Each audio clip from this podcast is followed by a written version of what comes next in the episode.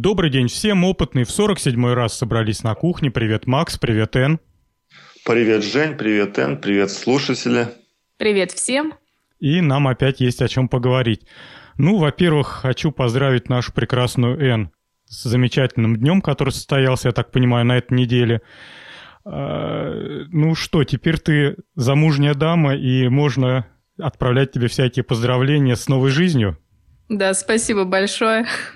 Поздравляю. Спасибо. Короче говоря, молодые люди, все, кто не успел сделать Н предложение в свое время, теперь уже поздно спохватились. Ну, наша передача не про свадебные традиции, а про науку, технику и прочие всякие радости человеческие. Поехали? Поехали. Поехали. Первая тема, которую я накопал, и мы, по-моему, ее уже как-то один раз говорили в нашей передаче, это есть такой человек, Василий Филиппов, он раньше в Яндексе работал, а потом ушел и сказал, что пора изобретать правильные учебники, пора правильно изобретать правильные методики обучения. И, в общем, слова не расходятся с делом. Наконец-то появился проект Василия Филиппова. Это сайт Mel Science. И пока единственный раздел на нем, который работает, это химия. И я, наверное, Эн, тебе передаю слово. Ты начинай, хва- хвали, ну или ругай, если тебе не понравилось. Нет, я наоборот буду хвалить, потому что сайт, посвященный химии, э, представляет собой сборник э, интересных экспериментов по химии, которые очень там что-то либо красиво горит, либо красиво превращается. В общем, очень захватывающие опыты. И вот действительно, чтобы заинтересовать людей химией, вот это идеальный вариант. Макс, ты видел И- сайт? Да, я видел, и там плюс в том, что не нужно покупать набор химический, который очень опасный, и, и дома что-то делать, а можно так посмотреть, спокойненько полистать опыт и приобщиться к химии. Причем в отличие от множества популярных ресурсов, которые популяризируют всякую науку, но превращают это в такое развлекательное шоу, что, в общем-то, мне не очень нравится. А, Проект Mail Science, он построен именно на попытку объяснить, из-за чего все так. То есть, конечно, затравка любопытная, показывают какой-то увлекательный химический опыт, но потом начинают глубоко и тщательно разбираться с тонкостями. Эн, ты увидела, какую идею, как сказать-то, родил вот этот проект? Я так понял, что такого еще не было, либо это очень так вот как-то... э, никто на этом не заострял своего внимания. Нет, действительно, здесь э, инновация в том, что нету никаких э, историй с введением э, в опыты. Просто все, вот самая нужная информация, она сконцентрирована. И, и все действительно, все объяснения потом написаны. Потому что на YouTube, ну, ты посмотришь ролик, но там зачастую не написано ни почему, ни, ни как все происходит. А здесь полностью дана информация. Во-первых, есть подборка, как сказал Эн, подборка материалов параллельных. Причем ты вот читаешь какой-то опыт по химии, и в конце обязательно десяток ссылок на альтернативное объяснение. Вот я такой подход люблю. Я, э, когда читаю какую-то книжку, иногда остается за кадром, ну, вне понимания моего какой-то момент, и совершенно другая книжка, иногда в большей своей части совершенно бестолковая, вот этот конкретный кусочек, вот эту конкретную тонкость так объяснила, что все встало на свои места. То есть такая, знаете, несколько источников, которые в голове раскладывают все по полочкам. Во-вторых, мне понравилось то, что он пользуется каким-то, я так понимаю, это очень популярный, известный ресурс химический, где складываются э, знания о химии. Я вот сейчас, не знаю, смогу я быстро сказать, что это за ресурс? Э, Так, так, так, так, так. Вот если мы откроем какой-то опыт, то вверху первыми строчками идет раздел реагенты. Вот если щелкнуть на реагенте, то мы проваливаемся а, в такое краткое описание, а в самом низу написано Download MSDS. И мы попадаем в такую штуку, это PDF-файл а, sciencelab.com. Это... Да, Эн, это... давай, рассказывай. МСДС – это на самом деле свойства вещества и работа, безопасная с ними работа. Э, это, эти МСДС существуют на каждый э, химический препарат, и я всем очень советую и всегда ругаю студентов и лаборантов, когда они покупают какой-то новый реактив и не читают вот эти МСДС, потому что там, во-первых, написано – что из себя представляет вещество, при какой температуре он начинает, допустим, воспламеняться, как с ним работать, как надо, э, какую надо защиту носить, э, токсичен ли этот элемент и в каких дозах. То есть все рассказано. Допустим, есть э, вещества, которые, у которых нельзя дышать парами, допустим, тогда ты ставишь этот элемент под вытяжку. То есть, и, ну и плюс, конечно, как хранить правильно этот элемент. Можно ли его хранить открытым на воздухе или все-таки надо ставить в железный э, специальный шкаф? Такая, Или в холодильник. Такая отличная инструкция к каждому химическому элементу, как в стиральной машинке. Да, действительно. Особенно по технике безопасности. Вот это самое главное.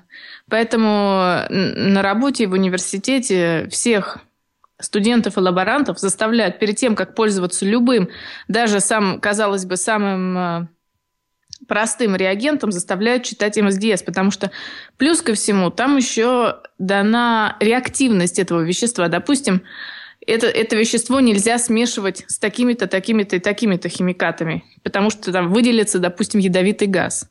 Вот это, мне кажется, очень важно.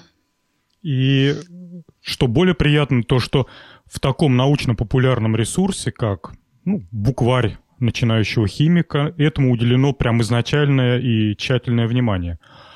И дальше, если мы будем смотреть э, страничку с опытом, то мы увидим после реакции, после реагентов прочит, раздел «Прочитать еще», где, вот как я и говорил, куча ссылок. Сразу хочу предупредить э, родителей и детей, что все на английском. И как бы это ни было грустно и печально, но, к сожалению, бытность такова. Дети, ну, я имею в виду прям вот дети-подростки до 15-16 лет, у кого еще выбор впереди стоит. Учите английский, потому что весь научный мир и технический, может быть, к сожалению, а может быть, к счастью, говорит на английском. И это вам будет реальный плюс. Ну, а родители, пинайте ваших деток и следите, чтобы они не в какую-нибудь игрушку игрались в очередную, а прочитали что-нибудь на языке научной литературы. А также нанимайте репетиторов, пусть их учат английскому языку. Всякие способы годятся. И что хочется мне еще добавить, я вам под, подталкивал, подталкивал. А давай я, Макс, тебя толкну. Может быть, ты заметил... Толкни, толкни. Да, может, ты заметил а, ту фишку, которую Василий попытался реализовать как э, учебник будущего, ну, в контексте учебника будущего. То есть он, вы же понимаете, что он не очередной видеоблог о химических опытах сделал, а у него именно идея, что э, вот так как учились по черно-белым учебникам, сейчас детей фиг заставишь. Они такие, знаете, там, любят ютубы всякие и прочее, прочее. Поэтому, ну, данность, бытность уже все состоялось. Надо теперь подстраиваться под детей, их не переломишь. Он попробовал подстроиться, снял первый свой химический опыт. И какая там фишка? Макс, давай. Я все опыты не смотрел, Жень, где ну, только ну, один. Хоть какой-нибудь. Ну вот там с дымом, с перетекающим дымом. Не, я посмотрел там суперклеем про отпечатки пальцев. Ага. Ладно, ребят, не буду вас пытать. А, просто я ответ знаю. Ну давай, выкладывай. Выкладываю. Идея вот какая. Василий изобрел, ну, скажем, изобрел, я не знаю, может быть, это он где-то подсмотрел. Ну, будем говорить, что изобрел. Изобрел виртуальный микроскоп. Если смотреть его опыты, то выглядит это таким образом. А, сперва он нам показывает реальную видеосъемку. Ну вот там есть опыт про два стаканчика, из которых из одного дым перетекает в другой. У меня, кстати, вот эта страничка открыта. Эн, а скажи, что там за реактивы? Правильно, назови их. Это какой из опытов? А вот самый первый он.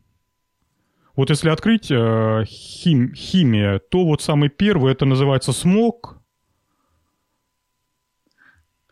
Так, сейчас... Ну, пока Сейчас... Н открывает, пока смотрит реактивы, я буду говорить про изобретение. Ты, если найдешь, то меня перебей и назови хорошо, хим... химикаты. Хорошо. Значит, э, а, он... это аммиак э, и э, соляная кислота. И если они оказываются довольно-таки близко друг с другом, то вдруг на пустом месте, в чистой посуде, начинает появляться дым, клубиться и такая красивая, в общем, эффектная сценка. Так вот, ставятся два стакана, из одного в другой начинает клубиться дым. Видеокамера, которая снимает этот опыт, начинает приближать эти стаканы, приближает, приближает. Вот уже размывается фокус, как бы мы не видим. И вдруг этот фокус проясняется, и мы начинаем видеть маленькие хлопья дыма. То есть вот этот дым, который мы видим, это на самом деле такие хлопья, взвесь частичек, а, которые плавают в воздухе. Но микроскоп на этом не останавливается. Он продолжает дальше увеличивать всю эту сцену, а в верхнем правом углу экранчика такая шкала, такая линеечка, такая мерная штука, которая показывает, э, как глубоко, как мелко мы в своем увеличении провалились. Значит, увеличение начинает расти, мы уже видим э, сотые доли миллиметра, вот уже тысячные доли миллиметра наш микроскоп показывает. И мы все приближаем, вот уже эти хлопья дыма, которые перед нами только что плавали, превращаются в молекулы, молекулы э, разбираются на атомы, и вот тут как бы проясняется вся физика, вся химия процесса, почему, собственно, на пустом месте два химиката, которые жили себе, поживали, каждый из которых по отдельности не дымил, вдруг начинает дымить. И мы понимаем, что дым — это не что иное, как сгустки, как хлопья прореагировавших в воздухе частиц одного и другого вещества — Эн, подхвати, да, да объясняй, что там произошло по химии, и мы эту тему закроем. Так, э, я, если честно, вот этот опыт э, не, не смотрела. Ну ладно, тогда, так тогда не буду не тебя скажу. пытать. Вот. Ну, в общем, основная идея — это вот этот электронный микроскоп. Разумеется, это 3D-графика, это программирование, это работа дизайнера, это работа э, человека, глубоко понимающего химию и который э, молекулы и атомы, которые у него в голове сидят и выглядят далеко не такими треугольничками и такими овальчиками, он все-таки опускается до уровня человека, начинающего изучать химию, и рисует это треугольничками, овальчиками. Вот. Короче говоря, есть шанс посмотреть процессы не поверхностно, когда нам говорят, о, если там два вещества друг к дружке приблизить, начинается дымиться любой уважающий себя человек задаст вопрос, а почему? Так вот, попытка ответить, а почему, э, Василий Филиппов пытается реализовать. В общем, Mail Science, добро пожаловать, язык английский, все интересно.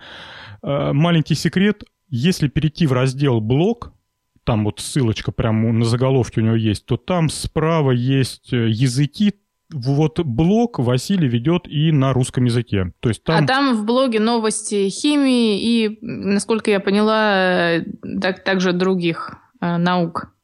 Абсолютно верно. И там календарик ведется, какая-то, если дата сегодня значимая и значительная, то, в общем-то... Смотрите, в блоге, кстати, есть твиттер этого Mail Science, можно на него подписаться. В общем, все хорошо. Интересная вещь, и спасибо, я слежу. Добав... Добавить есть что? Ждем статей аналогичных по физике, биологии, механике. Я думаю, что это появится только тогда, когда появится физик, механик и прочий, который сможет популяризировать э, мысли из, голо- из головы. Так, тема номер два. Я, Макс, тебя попрошу начать. Хорошо. Это Тема называется «Частные космические компании». Есть такая компания Lean Industrial. Находится она в Сколково, резидент Сколково. И они говорят, что могут разрабатывать ракеты всякие разные, спутники. Э, я как-то скептически, Женя, отношусь. На самом деле я э, пошел на вкла, э, вкладку, где написано «команда», а в команде всего-навсего 6 человек. из которых гендиректору 33 года, конструктору одному 32, 26 и два по 60 и 49 лет. Я крайне скептически к ним отношусь, потому что, ну, как они в шестером могут ракету запустить настоящую. Ты знаешь, Есть... Макс, возможно, у них 120 э, э, техников и лаборантов с ними работает.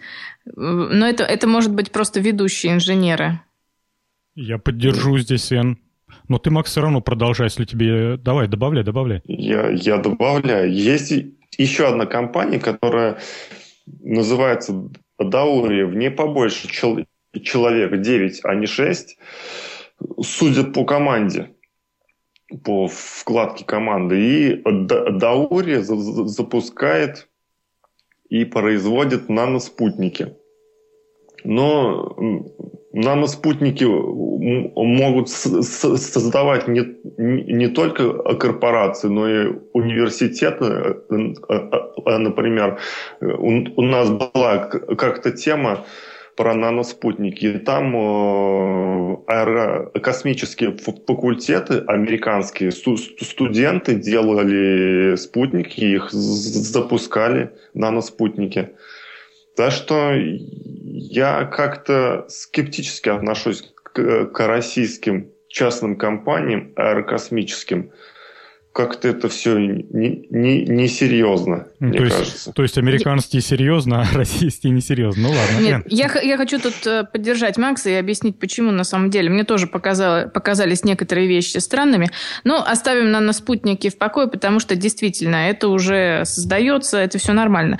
Главное вот э, моя критика компании Lean Industrial, которая занимается разработкой мини-ракет-носителей, которые на самом деле приспособлены для того, чтобы запускать наноспутник. Потому что наноспутник сам по себе э, без ракеты-носителя, естественно, никто не запустит.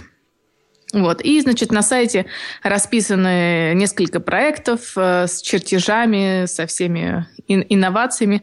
Единственное, что не написано – реализовались ли эти проекты в жизнь или нет. Потому что все компании обычно публикуют в научных журналах свои разработки, или даже не в научных журналах, публикуют просто этапы того, как, допустим, изобретение создается. Возьмем тот же Boston Dynamics, который на каждом этапе показывает, как разрабатывалась вот эта вот псина, которая бегает. А здесь, увы, только проекты, и непонятно, разрабатывается оно или нет. То есть ты э, подозреваешь, что это, это все спроектировано на диване, а в реальности ничего нету? Ну, у меня нету доказательств. Коллеги, ну, я ну... тоже. Мне нужны думаю. видео, мне нужны фотодетали, мне нужны какие-то пресс-конференции или хотя бы научные статьи в журналах. Коллеги, ну вы меня поставили в безвыходное положение. Э, заняв ту точку зрения, мне просто по жанру передачи придется занять противоположную точку зрения. Вы же понимаете, да? Вот. Ну, хорошо, я буду хвалить компанию Lean Industrial. Хотя, честно говоря, я всегда радуюсь, когда делается хоть что-то, кроме распила бабла. Потому что это не дело, а какая-то черная магия. Так вот, предположим, что эта контора собралась не ради распила бабла, а ради вот действительно высокой цели. А, чего они вообще собрались? Вообще, почему возникла вот идея разрабатывать космические корабли, модули, ракетные модули? Как сказала Н, большой популярностью и потребностью является вывод на орбиту микроспутников, микро- и наноспутников. Тем более, если я ничего не путаю, то некоторые университеты так серьезно в этом увязли, что уже выводят целые комплексы спутников на орбиту, и у них там какие-то проводятся исследования, спутники между собой поддерживают связь, там десятками э, висят над Землей и что-то там делают полезное и нужное. Сейчас микроспутники едут как они сейчас едут на орбиту, вы же понимаете, да? Вот в, сегодняш... кстати... в сегодняшнем дне. На ракетах носителей с другим, с, другим матери... с другим оборудованием. С другим оборудованием, абсолютно правильно. Чтобы отправить микроспутник к какому-то университету, он идет на поклон к той же самой ракете «Протон», там или что у нас там летит, «Союз». И, нет, «Союз», наверное, не выводит такие вещи. Ну, «Протон», скажем, да? Вот. И говорит, у вас там есть свободных 100 килограмм, 50 килограмм? Есть. Все, берё, возьмете нас на борт? Возьмем. И тут начинается самая главная проблема. Ну, по крайней мере, вот ребята из Lean Industrial на этом свое внимание заострили. К примеру, какому-то университету нужно вывести спутник на орбиту к такому-то числу. Ну, сами понимаете, там исследования. Или к этому времени э, те спутники приходят в негодность, которые летают, и надо заменить. В общем, сроки здесь крайне важны. А, запуск ракеты «Протон» вполне себе запланирован на нужную дату. И тут, по причине того, что не готов а, главный спутник, ради которого, собственно, протоны запускаются в космос, а, его запуск откладывается на день, на месяц, на полгода – разумеется, ради микроспутника университета никто протон гонять туда в воздух не будет. Пока не достроят основной груз, куча вспомогательного груза ждет своей очереди на Земле. Поэтому ребята из Lean Industrial сказали, нужно разрабатывать модульную, сверхлегкую ракету, ракетный модуль, который будет выводить на орбиту один единичный заказ. То есть вот буквально университет говорит, мне нужно вывести на орбиту спутник, э, говорят, нет проблем, приходи в среду, мы там типа поставим на стапель и будем уже ждать тебя. Он приходит в среду, там грузит этот микроспутник и полетели. Его одного запускают, индивидуальный подход к заказчику. Вот, это первое, а, ради чего все это затеялось, канитель. Во-вторых, а, у них есть такое понимание, как модульный подход к конструированию. И ракета «Таймыр», я так понимаю, она у них является лидером в разработке. Плохое слово, не лидером, а приоритетом в разработке. Вот. Идея вот в чем заключается. В зависимости от э, груза, эта ракета может быть составлена из модулей, и, соответственно, более легкий груз выводится меньшим количеством ступеней, более тяжелый груз выводится большим количеством ступеней. Модули унифицированные, и чуть ли не на космодроме прям вот буквально по месту взвесили спутник, э, пристыковали дополнительные ступени и отправили. Вот, то, что Н говорит, что нету примеров запусков успешных или неуспешных, опытных образцов хотя бы как вот пальцем потыкать, ну, ты, Н, права, что с тобой сделаешь? Вот. Но в любом случае, коллеги... Но зато у них Картинки красивые. Макс, хороший чё? сайт. Да, вот. Я хотел сказать, зато у них хороший сайт. А, Макс прав, и я, слушатели, вас убедительно прошу, зайдите на Lean Industrial, полистайте. Мне понравился раздел проекты. Они про каждый свой проект с большой любовью и многословно написали с большим количеством всякой технической информации. Вот что мне нравится вот в этой маленькой компании, где, как Макс сказал, 6 человек работает, то, что они не стесняются поделиться своим видением, то, что у них получилось, не получилось, своими проблемами. И прям вот подробненько расписывают.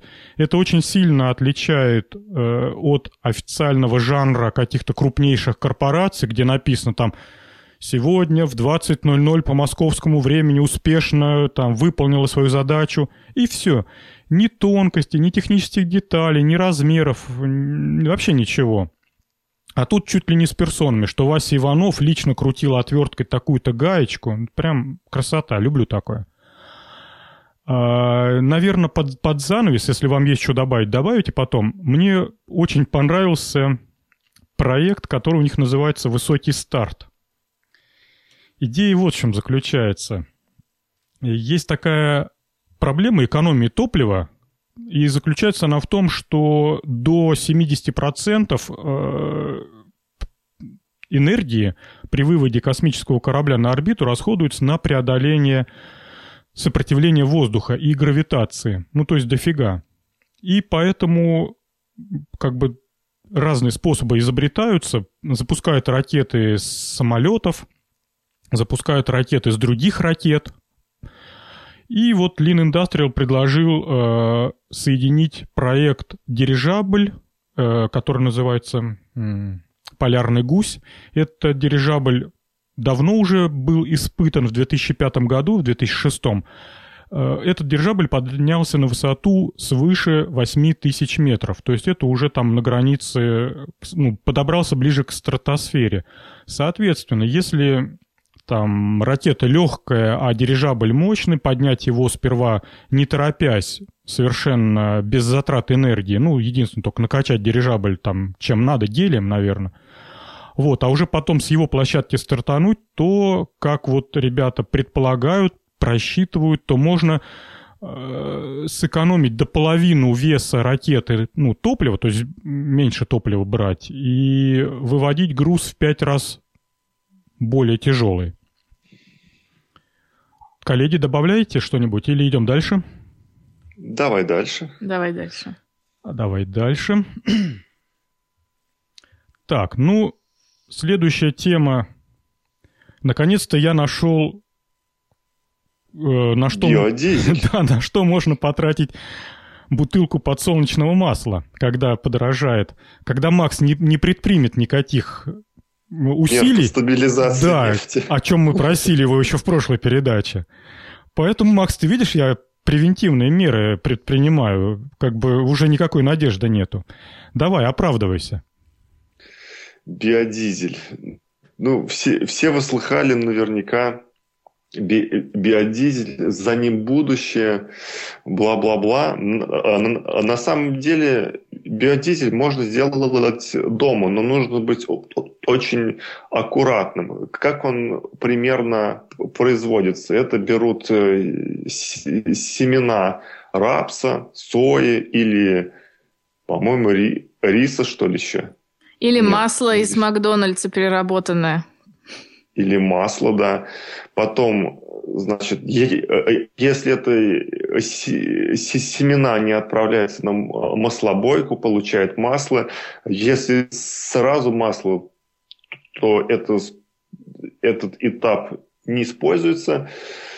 Потом туда добавляется метанол, страшный яд в соотношении 9 к 1, и катализатор, щелочь. И после сепарации мы получаем биодизель, но при промышленном производстве, что печально, биодизель получается дороже солярки. Вот где собака зарыта. Много всего изведем, а он все равно дороже солярки. Но плюсы в том, что это э, восполняемый источник энергии, можно выращивать рапс и э, делать из, из него солярку, но я как-то скептически отношусь к биодизелю. А, а если ст- страна северная, то где ей рапс взять, например? Вся надежда на, на нефть только, на, на солярку. Я тебя, Макс, нефти. Я тебя, Макс, поддержу, потому что хочу развеять миф об экологичности биодизеля. Дело в том, что, во-первых, э, промышлен биодизель, который уже используется, он используется не в чистом виде, а смешивается с обычным дизелем. И э, вообще дизель считается вреден тем, что после неполного сгорания дизеля вырабатываются так называемые полицикличные ароматические вещества. Так вот, эти вещества классифицированы как канцерогены. Если мы смешиваем, да, дизель с биодизелем, при неполном сгорании биодизеля выделяются так называемые э, метиллические эстеры жирных кислот – Сами по себе, само по себе их действие на организм не изучено, но существует э, научное исследование норвежское, которое говорит о том, что если смешать вот эти эстеры органических кислот с полициклическими соединениями, которые выделяются при неполном сгорании дизеля, то это смертельная смесь, которая позволяет всем токсичным веществам еще быстрее проникать в клетки, и что на самом деле биодизель э, смешанный с дизелем, гораздо токсичнее, если бы самого дизеля. Но это еще не все. Уже страшно, но продолжай. Да, теперь к свойствам самого биодизеля. Во-первых, э, моторы, которые существуют, дизельные моторы, они не приспособлены для использования дизеля. Поэтому у них э, падает э, эффективность. Мощность. И, да, мощность. И плюс э, биодизель очень быстро теряет свои смазочные свойства, и поэтому мотор будет чаще ломаться. И потом еще у биодизеля биодизель слишком вязкий. То есть при низких температурах в северных странах будут проблемы. Ну и, конечно, еще одна проблема – это пассивные площади, которые, наверное, лучше использовать под какую-нибудь кукурузу, чтобы накормить людей, чем на биодизель, который, ну, не так хорош, как его расписывают экологи. Да экологи вообще сволочи, если честно. Мы не один раз про это говорили, что не верьте зеленым. Они канцерогенной краской намазались. А, да, у, у, них у всех ай, айфоны, в которых используется плавиковая кислота. Я эту тему чисто случайно увидел, когда смотрел за ужином какую-то передачу, и там мужик говорит, вот незадача, я заехал в какое-то глухое американское село, у меня кончилось топливо, тут бензоколонки нет, но я же химик. Он идет, значит, в какой-то соседний двор, просит у бабки бутылку подсолнечного масла. Каким-то совершенно чудесным образом у него в багажнике оказался пузырек спирта. Ну, все, кто в Америке живет, ездят в грузовиках с пузырьком спирта. И щелочь тоже была кстати – он берет, значит, банку трехлитровую, переливает туда масло, спирт, кидает щепот, щепотку с, вот этой соды, щелочи, там чего-то он кидает. Потом говорит, это все нужно как следует потрясти. Ну, так как мы никуда не торопимся, мы, значит, трясем 5 минут, трясет он. Потом говорит, ну, теперь вот э, пусть это пока все стоит, а я пойду там поговорю с местными жителями. Спустя полчаса он возвращается, и, о чудо, в банке, значит, все расслоилось, сверху плавает э, дизельное топливо, а снизу плавает глицерин, который от, от, ну, он тяжелее и сидит совершенно на дне. Он аккуратненько сливает дизельное топливо к себе э, в, в канистрочку, идет, заправляет свой пикап, заводит его, и, о чудо, все это, значит, заработало, поехало. Буквально за каких-то полдня он смог вырваться из этой глухой деревни, и когда он покидает э, границы деревни, он говорит в камеру, да, говорит, все отлично едет. Единственное, говорит, отличие от э, заправочного дизельного топлива, то, что во время езды вас сопровождает запах э, жареной картошки. И я подумал, как же это здорово ездить на машине, и чтобы тебя постоянно сопровождал вкусный запах жареной картошки. По-моему, он того стоит, а? Ну, видимо, лучше, чем выхлопы от дизельного двигателя. Ну, зато все-таки, Эн, спасибо тебе большое, если честно. Ты много толкового сказала про эту кухню. Я вот даже и не, не ожидал. А вот разве не корректно, неправильно вот все эти масла с Макдональдсов и отходы пищевых жиров перерабатывать вот на этот биодизель? Или есть более, продукт, более полезная переработка этой шняги? Вы знаете, это все делать можно. Единственное, что надо разработать специальный мотор под биодизель, потому что, как мне тут объяснили специалисты, в дизельном моторе одно из самых слабых мест – это инжектор – то, что с дизелем он ломается гораздо быстрее, чем с бензином. И вот э, если использовать биодизель, то там все еще хуже обстоит. То есть надо весь мотор приспособить именно к этому топливу, чтобы оно сгорало полностью. И чтобы или сделать какие-то специальные фильтры, которые бы... Потому что сейчас уже существуют фильтры, которые улавливают все эти вредные вещества, но, естественно, не полностью. Ну, то есть если создать и мотор, и фильтры, и еще какую-то очистную систему, то, в принципе, можно и использовать их. Только на, на данный момент таких систем, насколько я знаю, не существует. Если кто-нибудь э, в курсе, поправьте меня, но я, если честно, не видела. Ну, в общем, вывод только один. Макс, крути там свои ручки, давай. Приводи в порядок индустрию. Экономику. Да. Э, от серьезной проблемы технической и экономической предлагаю перейти к менее серьезной проблемой и проблеме. Тут э, заработал журнал «Техника молодежи», сайт, тут захожу я туда время от времени. Э, и вот в очередном выпуске забавная статья, сейчас я ее открываю, секунду. Где же она? Потерял. Про йогурт. Про йогурт. А пока ты ищешь, я расскажу. Давай, давай, спасибо, подхватишь. Проблем.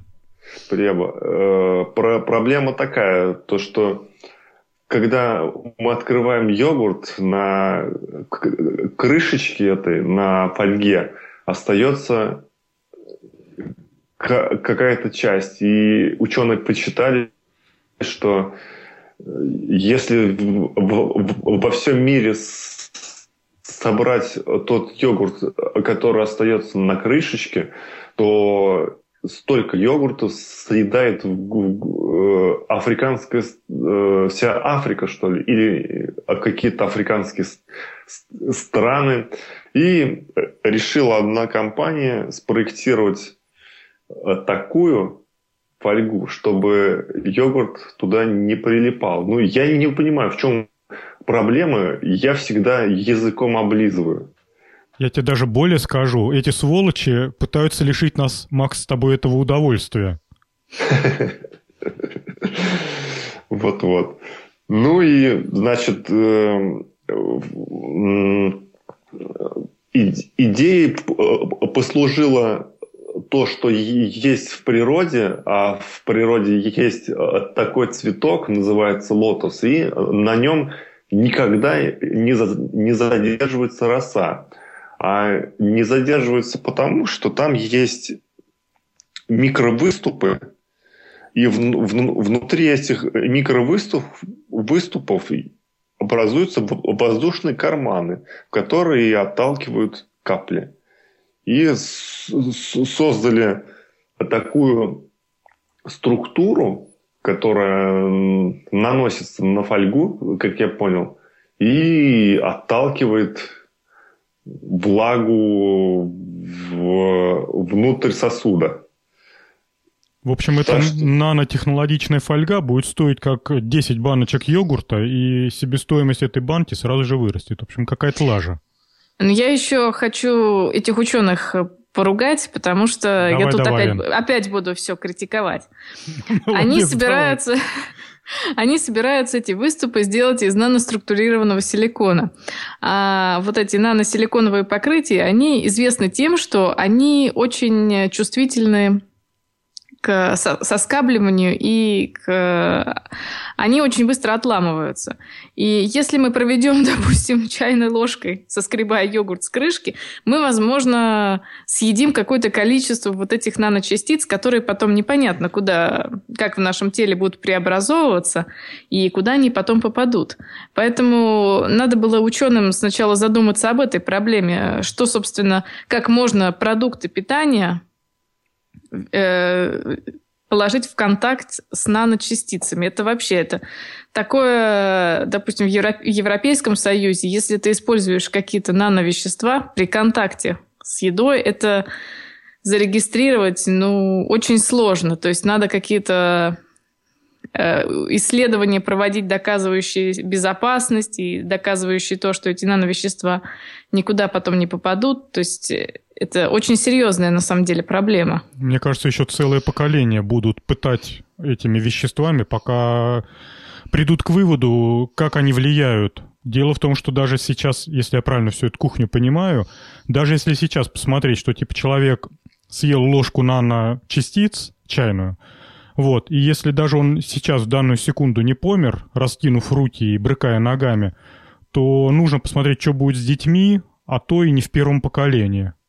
Действительно, потому что исследования проводятся, ну, допустим, кормят они мышей килограммами этой гадости, естественно, мыши умирают. Чего Но... это они?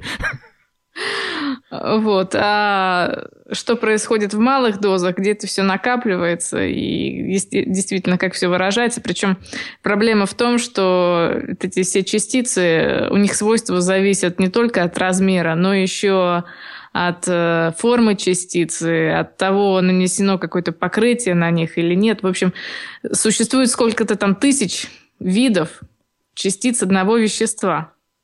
И как это все классифицировать? То есть, мне кажется, лучше создавать свой огородик и есть морковку с грядки, потому что страшно.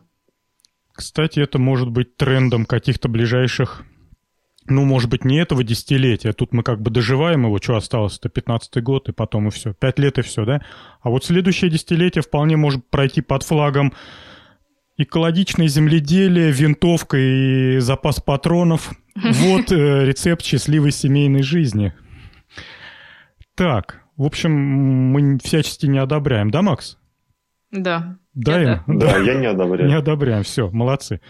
Минусом двойка пусть идут к ребятам в Lean Industrial и строят ракеты. Пусть они лучше лодки покрывают этим этой штукой, хотя там тоже потом... А там рыбы натрескаются. Да, кстати, потом, да, там рыбу будут жрать. Ну, все, двойкой. Так, а я предлагаю перейти и поговорить, вот мы от одной нанотехнологии к другой нанотехнологии. Тут на Кикстартере собрали денег на производство зарядного устройства для э, сотового телефона.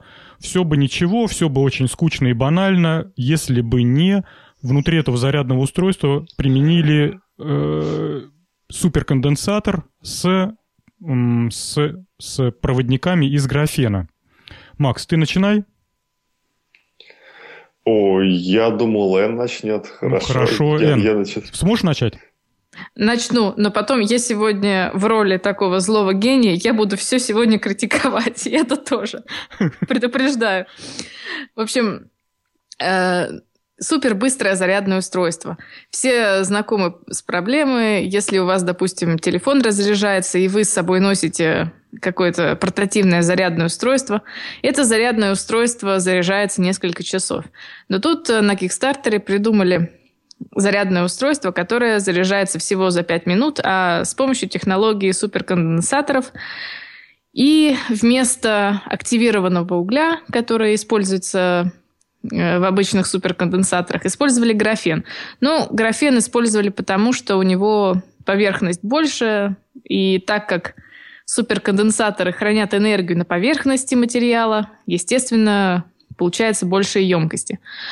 Э, единственное, что я хотела бы сейчас сказать, это то, что читая многие научные журналы и, собственно, закончив диссертацию по нанотехнологиям, я прихожу к выводу, что сегодня графеном называют э, все, что угодно.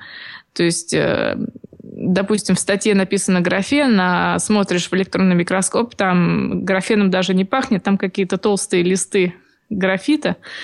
Э, ну, ну, потому что графен вообще однослойный материал, и получить его достаточно Сложно непросто. и непросто, да. Вот-вот, Эн, я тебя перебью. Я, когда читал эти статьи, я все время тебя вспоминал, и ты неоднократно говорил о том, что наноматериал, современная технология в промышленных масштабах производить не способна.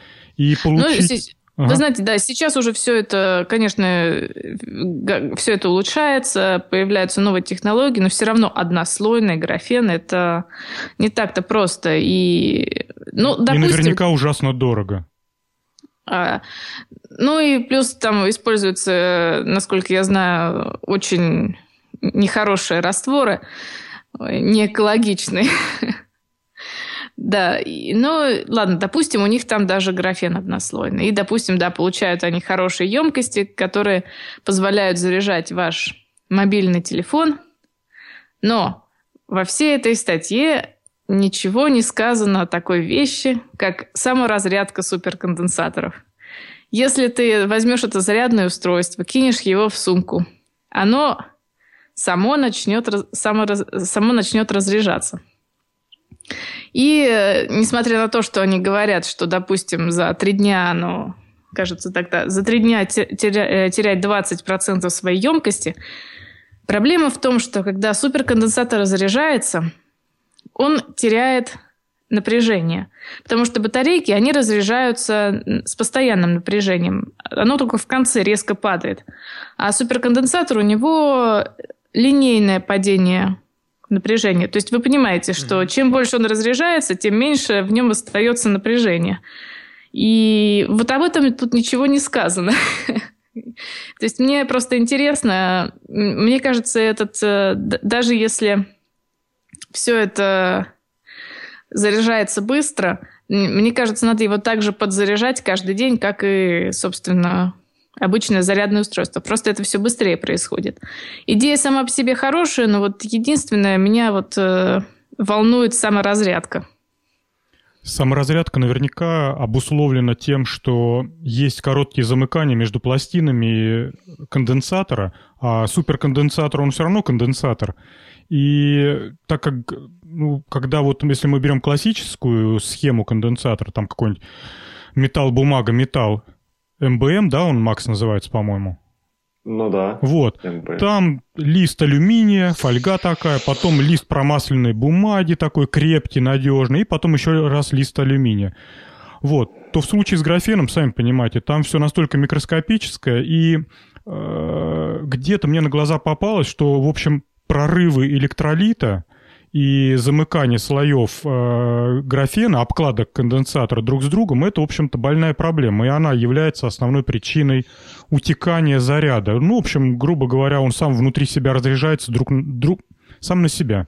Угу, так это? Ну, там плюс еще э, ионы, они просто, когда ты его заряжаешь, они пристают э, к поверхности, а когда ты выключаешь заряд, часть их э, просто отплывает. Вглубь, вглубь... В электролит обратно. Ага, ага. Макс, слушай, тебе вопрос. Угу. Вот гляди, за пять минут накопили энергию.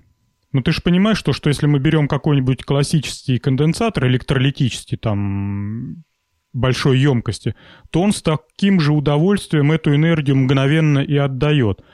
А при отдаче там токи, напряжение соответствующее. То есть он выплевывает свой заряд за пару секунд с токами там в десятки ампер, и какие проблемы. То есть это, знаете, подключите, подключите ваш телефон к нашему зарядному устройству и устройте себе новогодний фейерверк. Нет, тут э, смысл в том, что он на самом деле заряжает на тех же токах, что и обычный зарядник. Просто он сам заряжается быстрее. Не, Эн, ну я думаю, что тут э, не все так просто. Макс, как, как ты думаешь? Ты же понимаешь техническую проблему? Что нельзя ну, конденсатор подключать напрямую к телефону? Ну, тут вопрос как бы такой. Непростой. Помнишь, Женя, у, у нас была темка в прошлых подкастах, там суперконденсатор, он же ионистр, другое название, предлагали использовать для заряда, ой, для облегчения пуска двигателя зимой автомобиля. Там получается как, что обычный аккумулятор, он э, медленно отдает ток, когда мороз. Потому что там реально химическая... Вот, а... Ага, говори. Вот, и вот этот ионистор, он же суперконденсатор, постепенно заряжается, сравнительно медленно, но плюс его в том, что он может быстро отдать энергию, много, там, десятки ампер. И получается, что если ионистор подключить параллельно аккумулятору, то мы можем облегчить пуск двигателя зимой. А насчет того, можно ли подсоединять его напрямую к телефону, наверное, нет.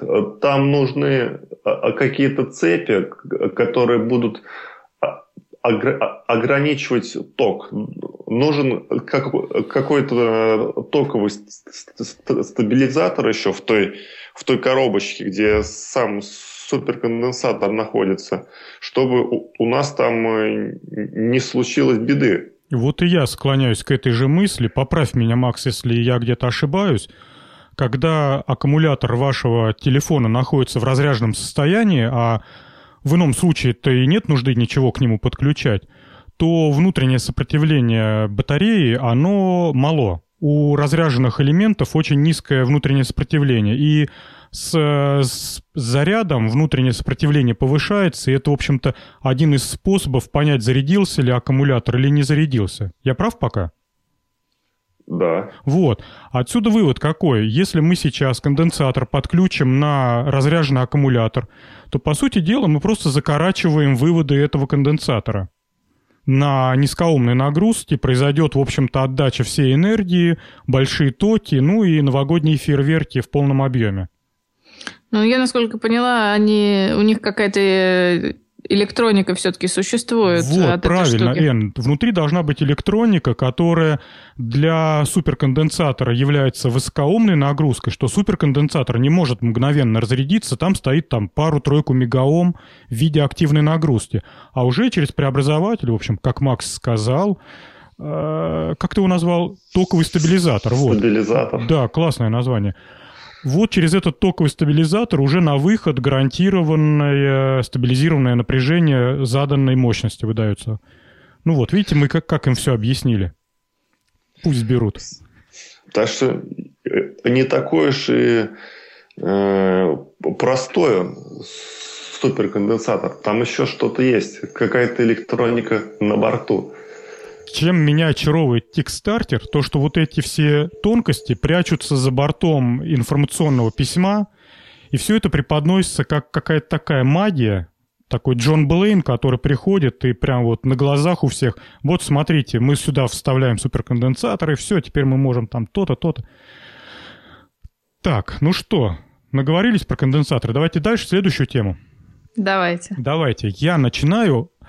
Я тут давно не подставлял темы стикстартера, и потому что надоел он как собака, все там однообразное, грустное и какая-то непонятность.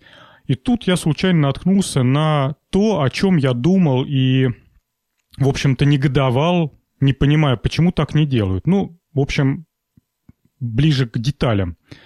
Все знают про квадрокоптеры такая штукенция разной формы. Ну, обычно это какая-то крестовина, на концах которой закреплены двигатели с пропеллерами. Ну, в общем-то, объяснять бессмысленно, все уже знают, либо даже имеют такую штуку.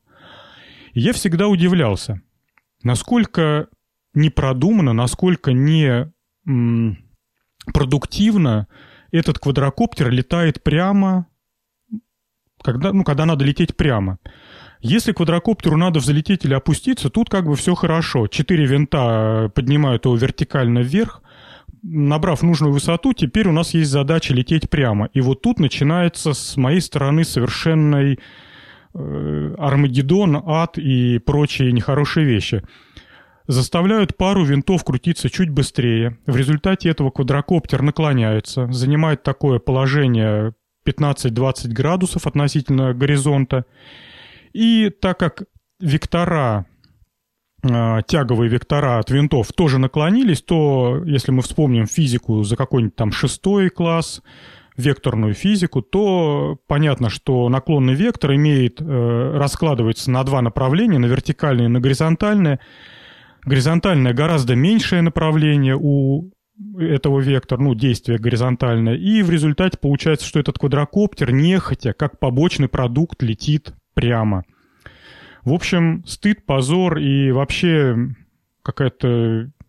Ну, мне не нравится эта идея. И я всегда думал, почему бы не совместить квадрокоптер и э, самолет, который прекрасно умеет летать горизонтально. У меня были немножко другие мысли, что э, необходимо квадрокоптеру приделать дополнительный винт, который располагается в, в перпендикулярной плоскости к основным винтам. И тот винт будет как раз тянуть квадрокоптер э, в нужном направлении, ну, соответственно, прямо. Ребята с Тикстартера пошли э, другим путем, но тоже интересный подход. Что они сделали? Они э, запрограммировали квадрокоптер таким образом и добавили плоскости, несущие своеобразные крылья, которые работают так. Квадрокоптер поднимается на нужную высоту, потом, э, находясь в горизонтальном положении, винты, два винта начинают работать существенно быстрее, тем самым заставляя квадрокоптер э, перевернуться, занять, ну, повернуться на 90 градусов в, в горизонтальной плоскости, э, как бы поставив квадрокоптер на бок. И после этого Поставив квадрокоптер на бок, все четыре винта запускаются на полную мощность, и квадрокоптер летит прямо буквально как самолет. Тем более ему помогают крылья, которые оформлены вот в виде конструкции этого, этого устройства. Конечно, наверное, на слух это тяжело воспринимается, но будут все ссылки э, на это устройство. Посмотрите, вот так придумать правильно. Вот эта мне конструкция нравится, и прям всякое уважение этим инженерам. Добавите что-нибудь, коллеги? Женя, а там четыре двигателя, да, у него, у, у, у этого правильного квадрокоптера? Или пять? Я уж что-то не помню. У него четыре двигателя, а крестовина самого квадрокоптера сделана не э, в виде таких тонких речек, на концах которых расположены э, моторы с, с пропеллерами, а крестовина сделана из таких плоских, достаточно широких плоскостей. Если квадрокоптер э, занимает привычное нам положение, ну, то есть так, как мы привыкли их видеть, то он такой крупненький, своеобразный, ракетоподобный, но квадрокоптер. Но стоит его повернуть на 90 градусов, как все становится на свои места. Он э, превращается в такой самолет, у которого пропеллеры находятся не только на крыльях, слева и справа, но пропеллеры и двигатель находятся еще на хвосте, сверху и снизу. И вот в таком положении, когда он повернут на 90 градусов, он в состоянии летать.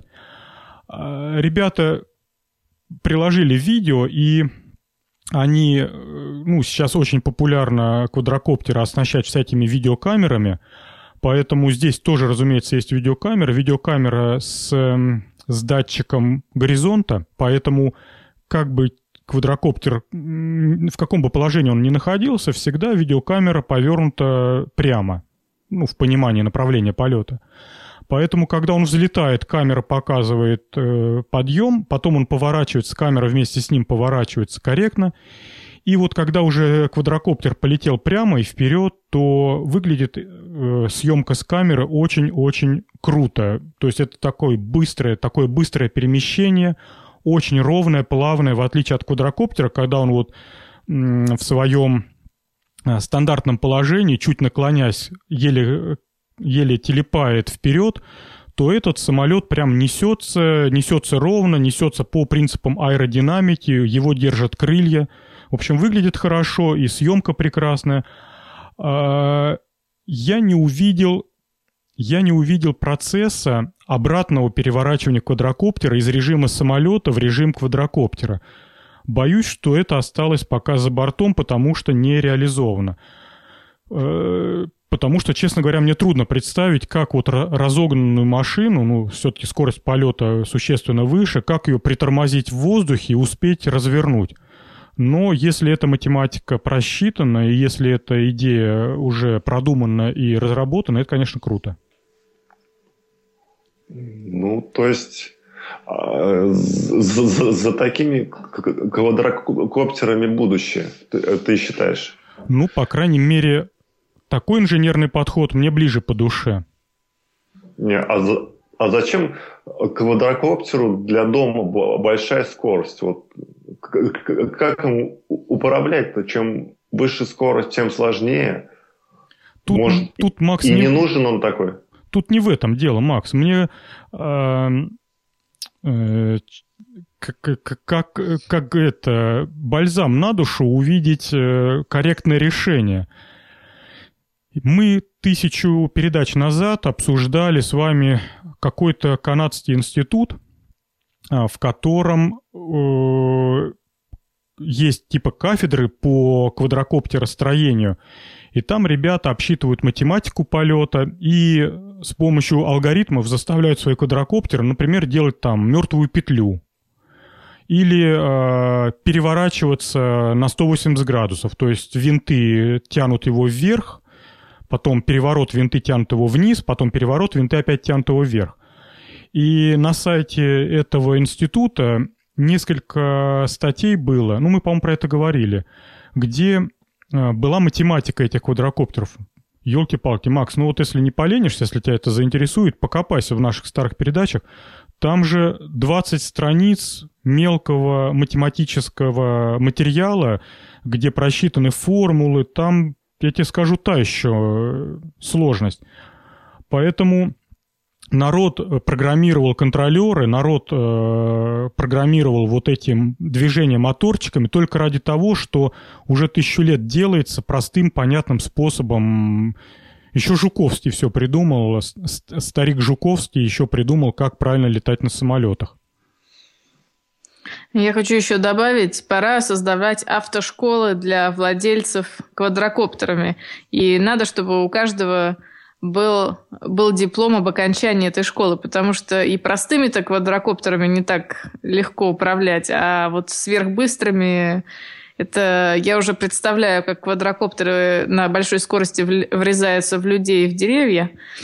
Поэтому, мне кажется, надо как- как-то это все Слушай, вполне себе нормальное оружие, кстати, да, вот все там делают пистолеты, печатают на 3D-принтерах. Нафиг это печатать? Разогнал, 100 э, грамм свинца в носу, а такой вес он потянет, квадрокоптер, и все, и человеку бошку снесло.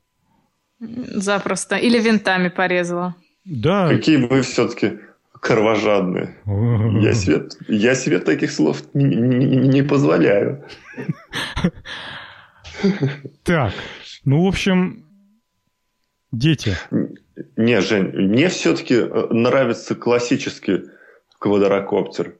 Не спеша, летает, все понятно. А тут как они там аэродинамику напроектировали, черт его знает. Может, она не оптимальна там. То есть тут еще вопросы к ним. Тем более это все добавляет веса. Значит, э, быстрее разрядится батарейка. Тут все не, не так уж и просто на самом деле.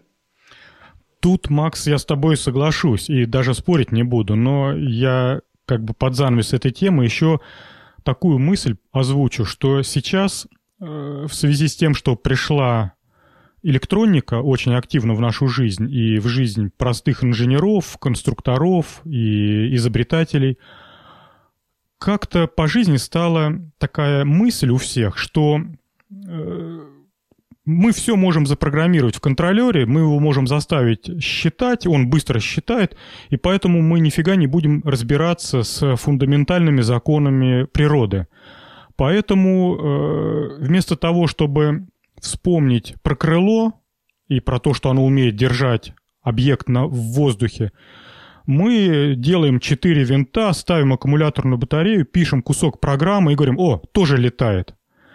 Мы вместо того, чтобы а, например, э, положение квадрокоптера в воздухе там есть такая проблема, как завал. Ну, то есть, если, например, порыв ветра толкнет э, квадрокоптер, и он наклонится больше какого-то угла, то он, скорее всего, завалится и ударится об землю.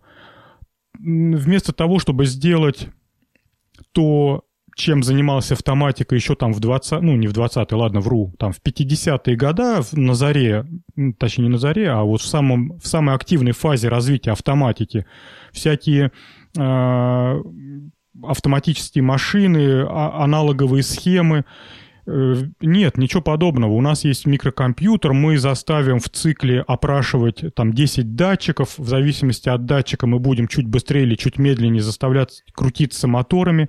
Никому не приходит в голову, что кое-какие контура того же самого квадрокоптера можно не заводить на компьютер, ну вот на микроконтроллер.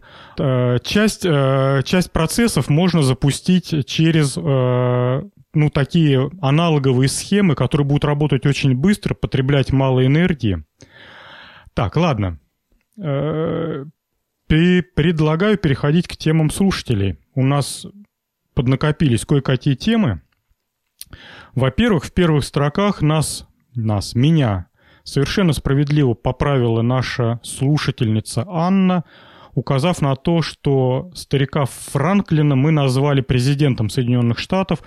Я пошел в Википедию, признаюсь, что совершенно не знаю ни историю Соединенных Штатов, ни тем более ее президентскую вот эту всю когорту.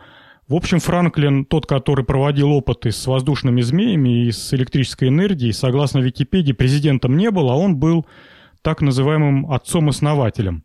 В общем-то, историческая страничка в, в подкасте закончена. А пользователь гитар Вейдер откопал сайт, мы про эту тему уже говорили, э, откопал сайт э, с командой ребят, которые практикуются в киборгостроении. Так, э, кому отдать тему? Вы посмотрели вообще? Посмотрели. Ну, ну таракана давай, жалко. Ну давай, начни про таракан. По-моему, это восхитительно. Макс, что ты хотел сказать? Я хотел сказать, мне, мне тут срочно надо отходить.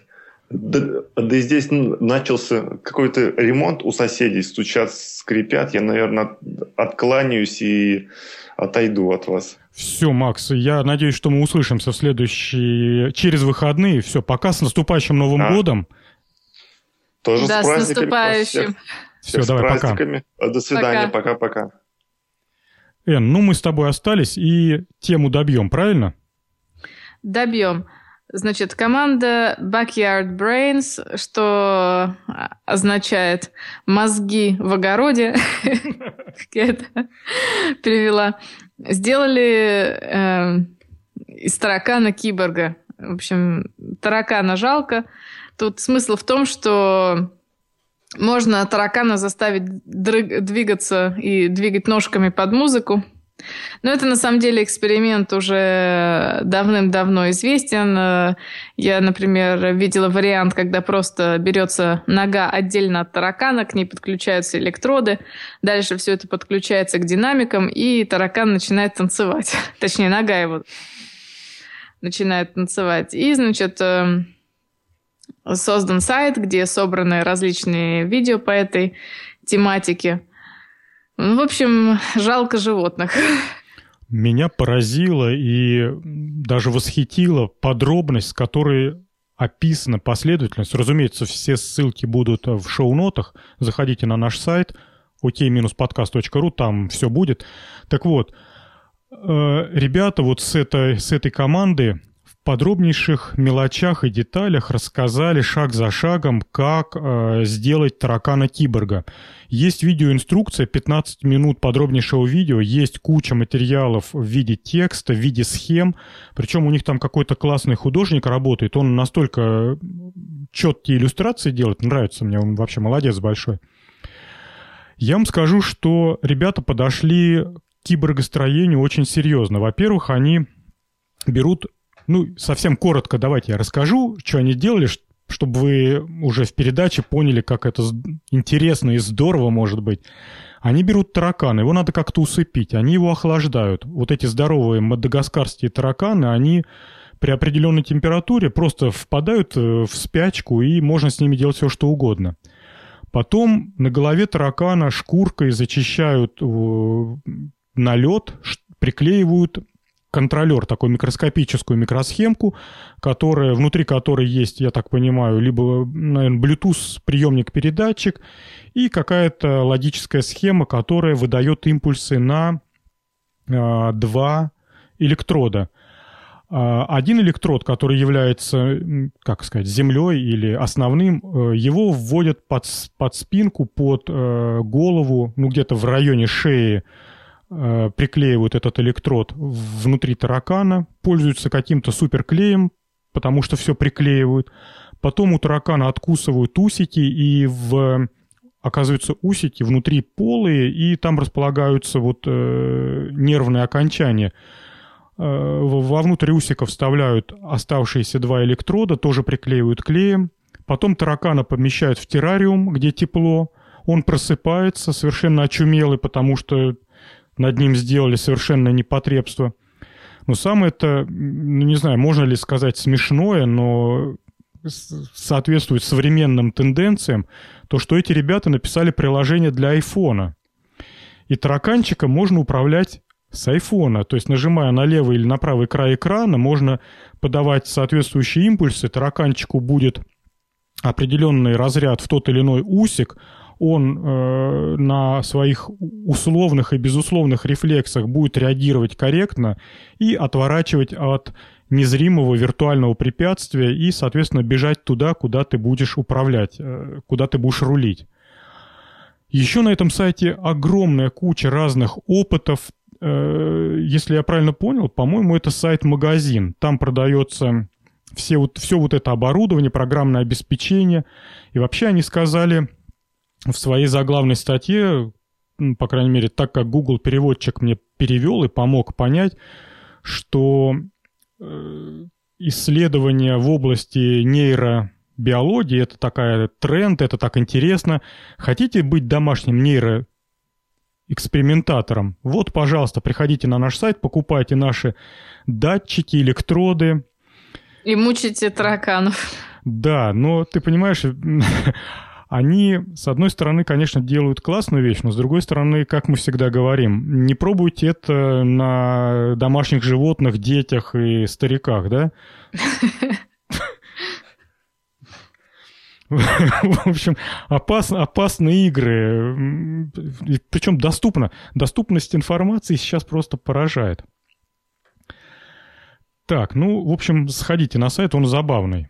Прям всячески вам рекомендуем. Ну что, давай про тараканчиков закончим. Давайте. Все, у нас на этом на сегодня все. Ну, сегодня не полтора часа, но тем не менее все равно хорошо получилось.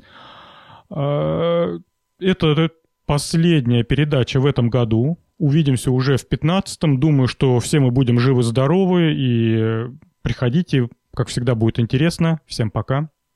Всем пока. Кат. Так, ты как там, жива? Да, все, все это на этот раз выдержала. Э, я тут это подумала, может нам э, какой-нибудь сделать э, приз для самого лучшего вопроса в, это, в 2014 году? Слушай, хорошая идея, давай. Так, не знаю, какую-нибудь э, майку опытный или какой-нибудь брелок сделать. Ну, почему? Ну, то есть это премия будет объявлена в 2015 Ну, давай посмотрим, какой этот... Э, ну, вопрос отдадим на голосование слушателей. Можно. Давай тогда посмотрим. Я, я посмотрю, э, какие вопросы прозвучали у нас в эфире за 15, э, за 14 год. Угу. Если их будет хотя бы десяток, чтобы да. было интересно голосовать. Мы тогда в следующей передаче объявим и на сайте разместим. Теперь же есть такая возможность. Можно Обязательно. и голосовалку сделать. О, кстати, можно же на этом, на WordPress прям настоящую голосовалку сделать с точечками. Действительно. Вот. И тогда и к сайту привлечем небольшое внимание. Все-таки э, народ придет голосовать, увидит сайт, кто еще не заходил. А подарок, да, действительно... Подумаю, может... подумаю, какой подарок. Ну, я схожу в этот, в наш универмаг, например, может действительно кружку сделать опытную на кухне. Действительно. Ну, почему? Мне нравится идея. Давай. Отлично. Да, все, молодец, Эн, все, давай. Оль, ну это, давай, здоровья тебе, если не увидимся, не спишемся до конца года, тебе, твоим родным, хорошего Нового года, и пусть да. в 15-м все будет у нас хорошо. Да, спасибо. Вам тоже всем. Да можно можно говорить ты. Ладно, все, давай, да. пока. Все, пока.